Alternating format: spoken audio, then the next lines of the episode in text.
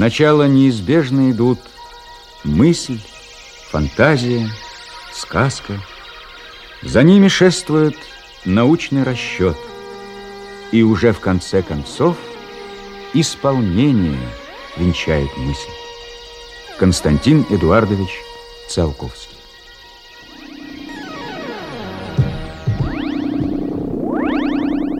Внимание, внимание! Пущен второй стенд. Мастер-наладчик директору завода. Внимание, внимание!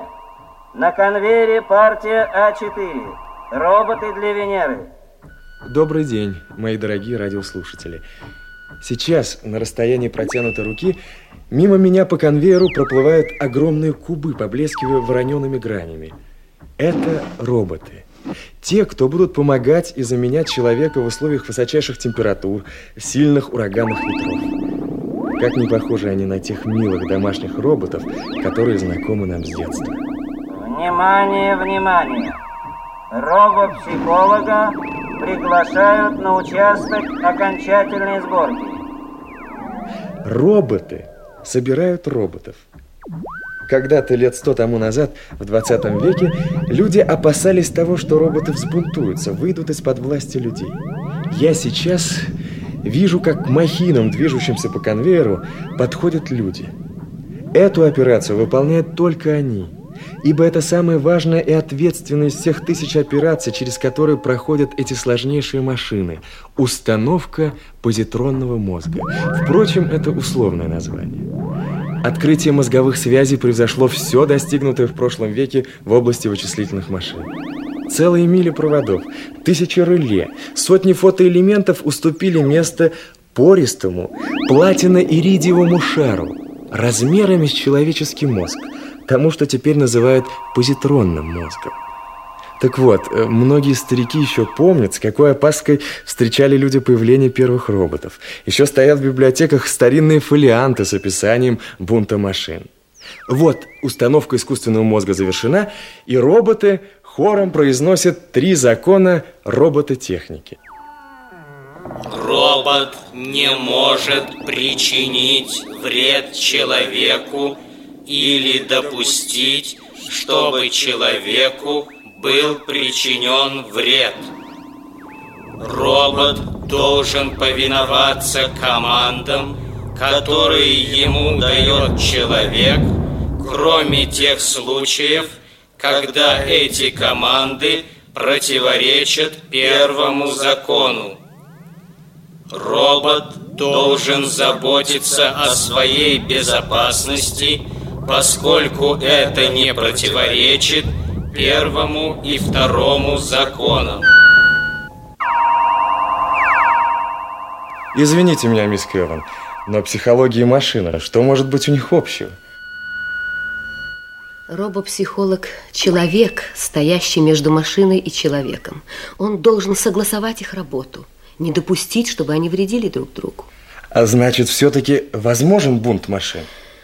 Да, человек создал первого робота, взяв в руки палку. Когда он уронил эту дубину себе на ноги, он столкнулся с бунтом роботов. Значит, всегда виноват человек. В английском языке уже в прошлом веке появился термин «foolproof» – защита от дурака – Нельзя требовать от техники, чтобы она решала за человека, что ему во вред, а что на пользу. Даже если машина способна, как наши роботы, самостоятельно анализировать ситуацию и на основании анализа принимать решения. Мисс Кэллен, все это очень серьезно, но боюсь, что для наших слушателей... Нужны интересные истории. Да-да-да. Живые детали о роботах. Живые о роботах. Получается противоречие. Ну, я имел в виду конкретные истории из вашей практики. Ох, я столько лет работаю с роботами, что, как утверждают некоторые мои знакомые, вам не осталось мало человеческого. Вам уже, наверное, называли меня роботом. Но, мисс... Не смущайтесь, не смущайтесь. Я не обижаюсь. Для вас робот – это механизмы, металл, электроника, позитроны. А для меня робот – это разум, воплощенный в железе. И всегда для меня робот – это доброта и забота. В моем детстве у меня был робот-нянька. и он был хорошей нянькой. Мы часто играли. 98, 99, 100. Все, иду искать. Ой, ну постой, Робби, ну это нечестно. Ты обещал не бежать, пока я тебя не найду.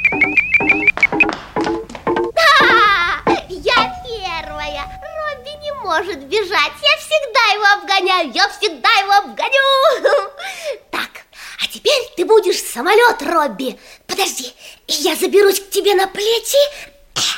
Это будет моя кабина. Ты большой серебристый самолет, Робби. Только вытяни руки, раз уж ты самолет. Ну, летим же! Быстрей! Ой, за нами гонятся пираты. Пах, пах, пах, пах. Скорее, ребята, у нас кончаются боеприпасы. Сьюзи! Сьюзи! Сьюзи! Мама зовет. Отнеси меня домой, Робби.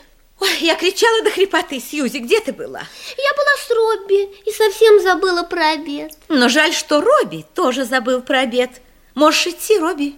Ты ей сейчас не нужен. И не приходи, пока я не позову. Погоди, мамочка, ну погоди. Нужно, чтобы он остался. Нет. Честное-причестное слово, он будет сидеть тихо-тихо, так что его и слышно не будет. Ну правда, Робби? Мамочка, мамочка, посмотри, как он кивает головой.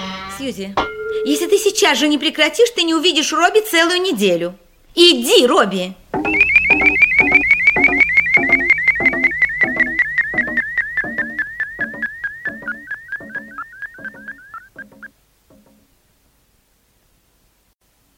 Джордж. Джордж. Джордж, послушай, может быть, ты отложишь эти газеты и посмотришь на меня? Ну, в чем дело, дорогая?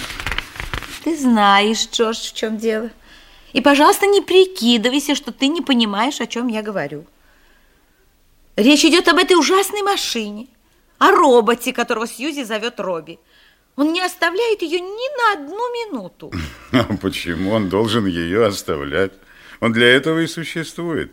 Это лучший робот, какой только можно было достать за деньги. Кстати говоря, он обошелся мне очень дорого, и он стоит этого. Если говорить честно, то он умнее половины моих служащих. Но у машины нет души. Я не хочу доверять ребенка машине. Умная она или глупая, не хочу. Роботу можно доверять больше, чем любой няньке. Ведь он построен только с одной целью – ухаживать за маленьким ребенком. Он просто не может не быть верным, любящим, добрым. Он просто не может быть плохим. Не о каждом человеке это можно сказать. Но что-нибудь может испортиться, ну какой-нибудь механизм, и он начнет буйствовать и все ломать. Да чепуха.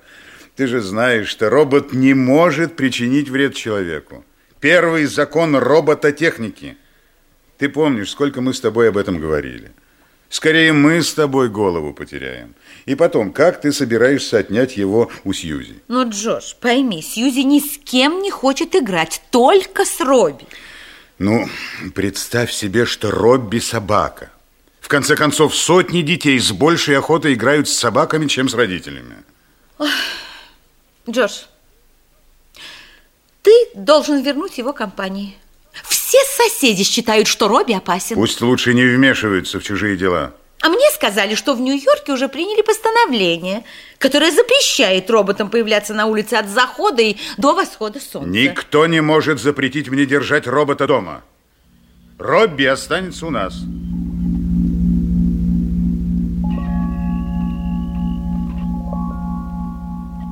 Я тогда была слишком мала, и только позднее догадалась, что мама осаждала отца по всем правилам, пуская в действие все до единой уловки. Отец очень любил ее, и наступил день, когда он перестал сопротивляться. О, я помню этот день до мельчайших подробностей. Утром отец подошел ко мне и предложил пойти посмотреть новый аттракцион. Па, а Робби пойдет с нами? Нет, дорогая, роботов туда не пускают. Ты все расскажешь ему, когда вернешься домой. Аттракционы были действительно замечательные. И я еле дождалась, пока отец поставил в подземный гараж наш реактивный автомобиль. Мне хотелось поскорее рассказать Робби о том, что я видела. Я выбежала из гаража и увидела маму с очень красивым щенком на руках. «Это тебе», — сказала Ой, она. какая чудная собака! Это мне, папа! Тебе, Сьюзи, тебе. Смотри, смотри, какая она мягкая, пушистая, ну ты моя.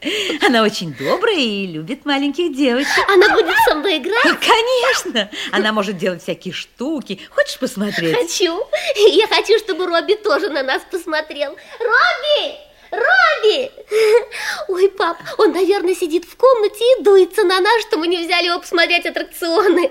Пап, ты ему должен все объяснить, а то он будет обижаться. Робби! Робби! Иди посмотри, что мне подарили папу с мамой.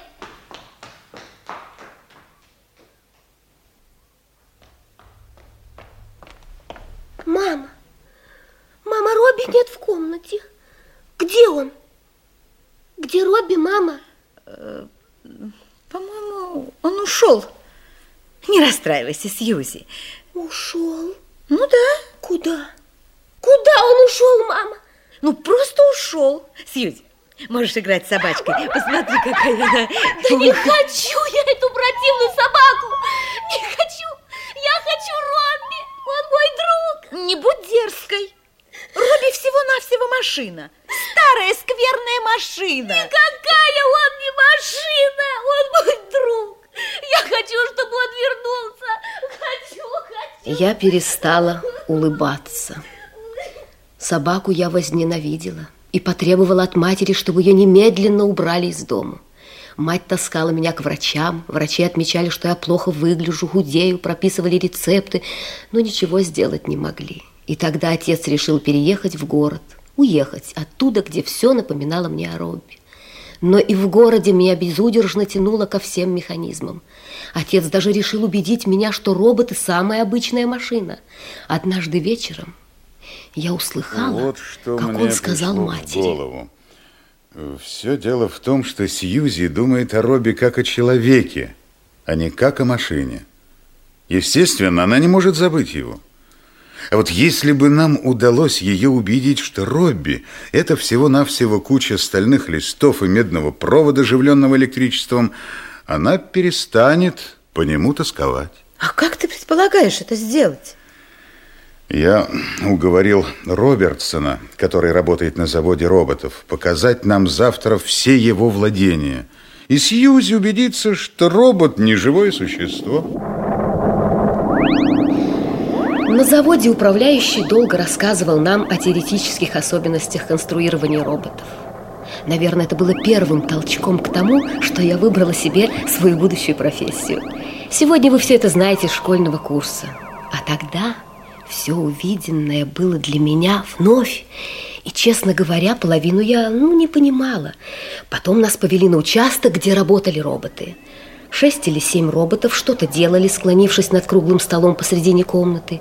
Комната была большой, но я сразу увидела, что один из роботов удивительно похож. Робби! Робби! Один из роботов за столом вздрогнул, уронил инструмент, а я, прежде чем родители успели меня остановить, протиснулась через заграждение, спрыгнула на пол и бросилась к своему Робби. От радости я не заметила, что прямо на меня двигался огромный автоматический трактор.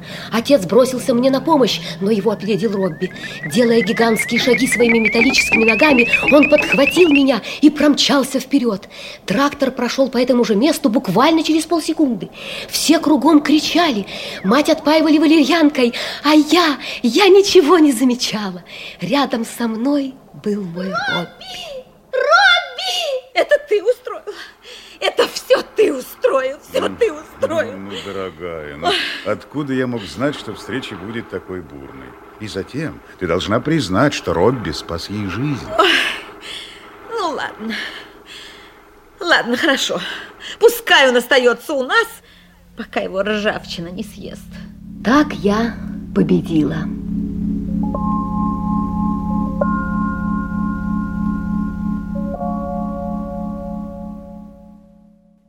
Потом появились говорящие модели. Потом я сама стала участвовать в их конструировании, но все это было потом. И, наверное, не будь у меня моего Робби, я бы никогда не выбрала себе такую профессию. Значит, именно Робби помог вам выбрать свою профессию. Да, пожалуй, он.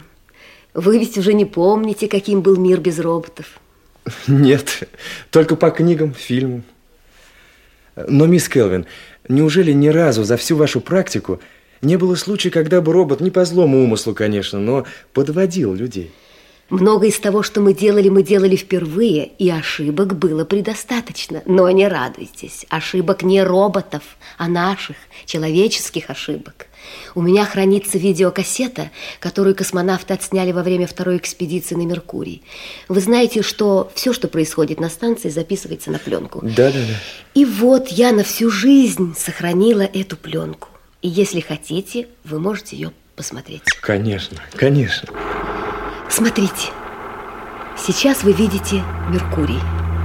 Эта станция осталась там еще со времен первой экспедиции. Когда Донован и Пауэлл оказались на Меркурии, произошло, казалось бы, непоправимое.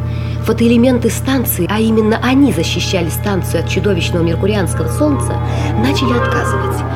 Как будто специально ждали прилета второй экспедиции. Космонавты в первый момент даже ничего не сообщили на Землю, потому что считали, что волноваться не из-за чего. Мисс Келвин, но ведь на Меркурии целое озеро Селена. Именно поэтому они не волновались. Они послали за ним робота Спиди. Несколько килограммов селена, несколько часов работы, и батареи заработали бы вновь. А раз работают батареи, значит, есть энергия, электричество, свет, значит, работают охладительные установки. Но, увы, прошло три часа, а робот все не возвращался. Впрочем, слушайте сами, что там происходило.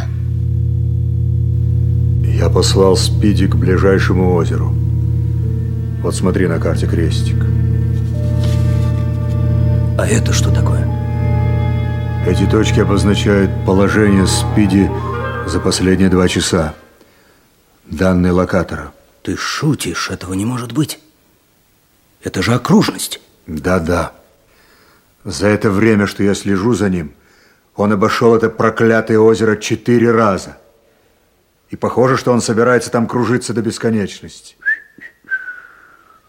Веселая картина. Я не могу сказать, что нас ждет. Знаешь, мне сейчас не до шуток. По-моему, ты что-то придумал. Да. Я ведь тебя знаю. На героя ты похож еще меньше, чем я. И раз ты спокоен, значит, видишь выход. Давай, выкладывай. Что можно придумать? Даже в новых скафандрах мы не выдержим под этим солнцем больше 20 минут. Ты помнишь поговорку «пошли робота поймать робота»? Кого посылать? Кроме нас с тобой на эту роль никто не годится. А шесть роботов, оставшихся после первой экспедиции. Шесть стареньких роботов, ожидающих своего часа в подвалах станции уже 10 лет. Вот кто отловит нам спиди.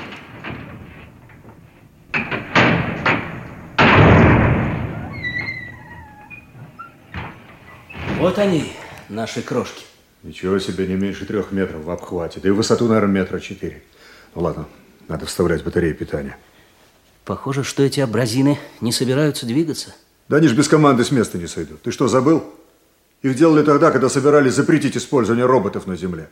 Вот конструкторы и перестраховались, заложили в них прочный, надежный инстинкт раба. Встань! Ты можешь выйти на поверхность? На солнце. Да, хозяин. Ты знаешь, что такое миля? Да, хозяин. Мы выведем тебя на поверхность и укажем направление. Ты пройдешь около 17 миль и встретишь там другого робота, поменьше. Прикажешь ему вернуться. Если не послушается, приведешь силой. Да, хозяин. Слушай, а не проще ли его послать сразу за Селеном? Мне нужен Спиди. Я хочу знать, что с ним стряслось. Ну ладно, давай. Вперед! Я не могу, хозяин. Ты должен сперва сесть.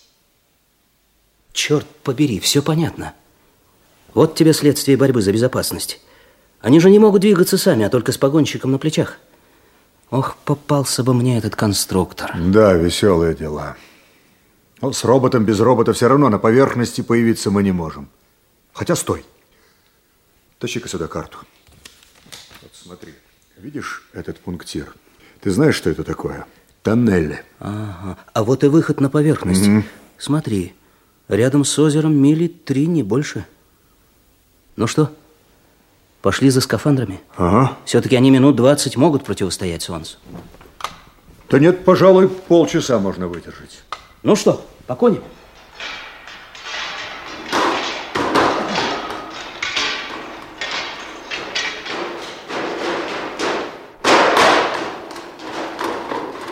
Кажется, мой собирается прийти первым. Давай нажимай, братец. Мы на месте, хозяин. Ну что же случилось со Спиди? Ладно, поймаем, разберемся. Давай выбираться на поверхность. Ну и красота! Ты посмотри, как блестит. Даже через светофильтр глазам больно. И скажи, хорошо, что мы в тени. Посмотри на градусник. 80 градусов. Жарковато. А на солнце все 200. Ну, 80 градусов скафандры выдержат сколько угодно. Бинокль у тебя? Да. Да ты влезь на робота. Что-нибудь видишь? Так. Озеро. Слушай, а вон и Спиди. Точно он идет сюда. Поехали, поехали вперед. Быстрее, быстрее! Да бесполезно этот лом может двигаться только с фиксированной скоростью. Ах, ну и жара. Скоро будет еще жарче. Спиди! Спиди, эй, Спиди! Иди сюда! Ты посмотри, как его качает, беднягу. Что это с ним? Спиди, все в порядке, иди сюда. Э, вот, здорово. Давайте поиграем. Вы ловите меня, а я буду ловить вас. Никакая любовь нас не разлучит. Я маленький цветочек. Милый маленький цветочек. Ура! Интересно, откуда он взял эти идиотские стихи? У меня ощущение, что он пьян. Он робот, роботы не пьянеют. Но что-то с ним неладное. Слушай, давай вернемся в тень, я уже поджариваюсь. Мне кажется, он думает, что мы с ним играем. Хорошие игрушки. Для нас это дело жизни или смерти. И смерти довольно неприятной. Ну ладно, надо решать, как его чинить. Сначала надо разобраться, что с ним. Слушай, а что ты сказал ему, когда посылал за Селеном? Я сказал, Спиди, нам нужен Селен. Ты найдешь его там-то и там-то, поди и принеси. Вот и все, больше ничего. А ты не говорил, что это очень важно, срочно? Зачем? Дело-то простое. Простое? Так, я, кажется, понял. Только не задавая лишних вопросов, отвечай на мои. В позитронном мозгу робота прочно закреплены три закона. Первый, говори. Робот не может причинить вред человеку или своим бездействием допустить, чтобы человеку был причинен вред. Правильно. Второй. Робот должен повиноваться командам человека, если команды не противоречат первому закону. Точно. И третий. Робот должен заботиться о своей безопасности, поскольку это не противоречит первому и второму законам. Понял теперь? Нет. Ну смотри, когда эти законы вступают в противоречие между собой, дело решает разность позитронных потенциалов в мозгу. Что происходит, когда робот приближается к месту, где ему грозит опасность? Потенциал, который создается третьим законом, автоматически заставляет его вернуться. Но представь себе, что ты приказал ему приблизиться к опасному месту. В этом случае второй закон создает противоположный потенциал, который выше первого.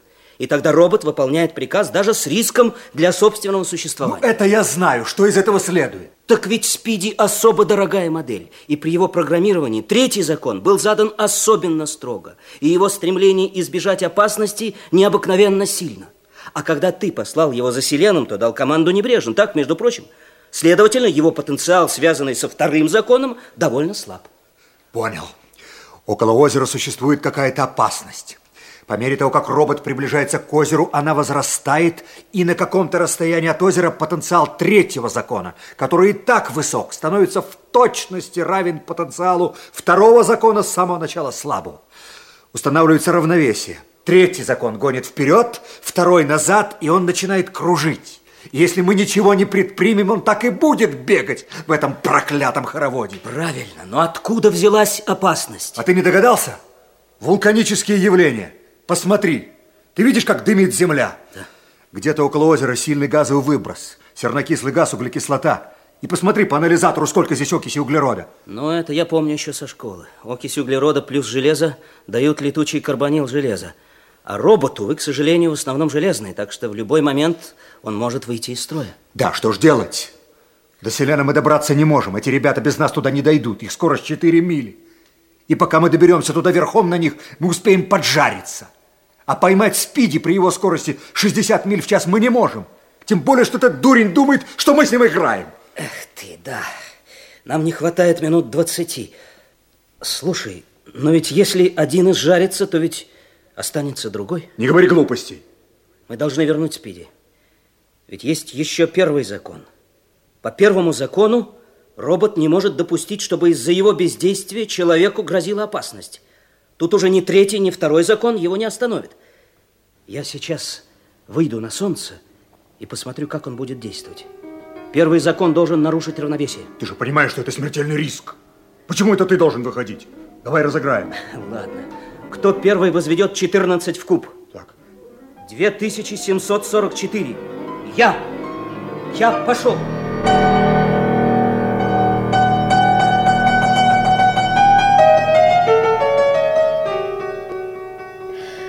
Уже после возвращения на Землю Пауэлл признался мне, что 14 в кубе он помнил еще с детства. Солнце было невероятно горячее, даже через скафандр оно обжигало. А может быть, это ему казалось. До Спиди оставалось еще метров триста, когда Пауэлл остановил своего робота и спрыгнул на землю, покрытую кристаллами. Подошвы жгло. Он оглянулся через плечо и увидел, что ушел слишком далеко – и ни сам, ни с помощью своего неуклюжего робота не успеет вернуться в тень. Теперь или Спиди, Спиди! или конец. Спиди! Спиди! Я должен вернуться в тень, иначе солнце убьет меня.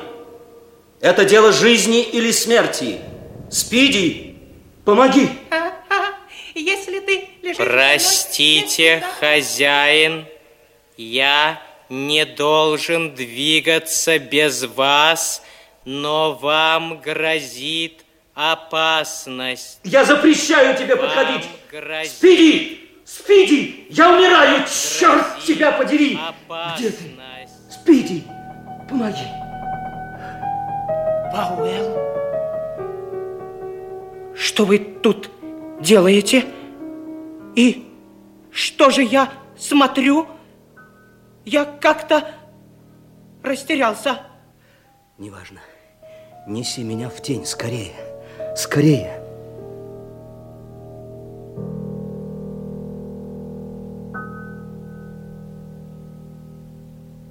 Слушай, сколько можно валяться без сознания?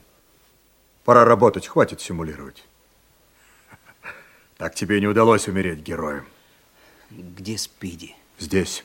Я его послал к другому озеру, приказав на этот раз добыть селен во что бы то ни стало. Он принес его очень быстро. Я специально засек время. Он все еще не кончил извиняться за свой хоровод. Боится подойти к тебе. Тащи его сюда. Ну вот, все в порядке, Спиди. Ты не виноват, знаешь. Когда мы здесь все кончим, мы возьмем тебя с собой на новую станцию.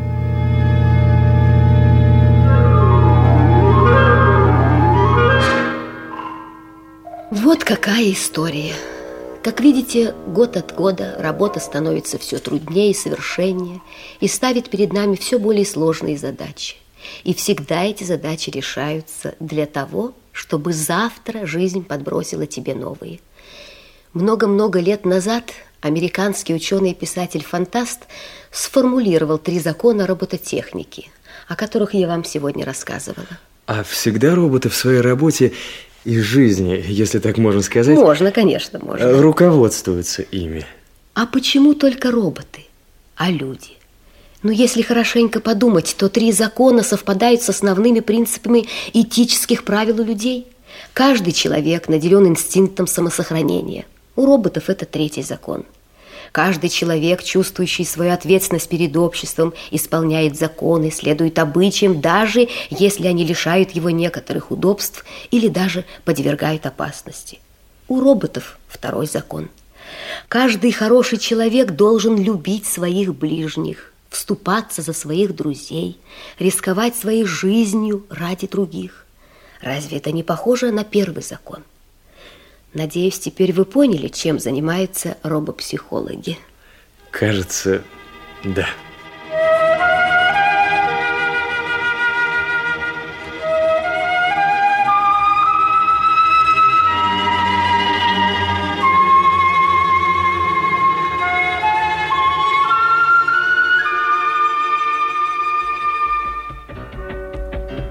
Внимание, внимание! На конвейере новая партия роботов. На конвейере новая партия роботов. Робопсихолога просят подойти к конвейеру.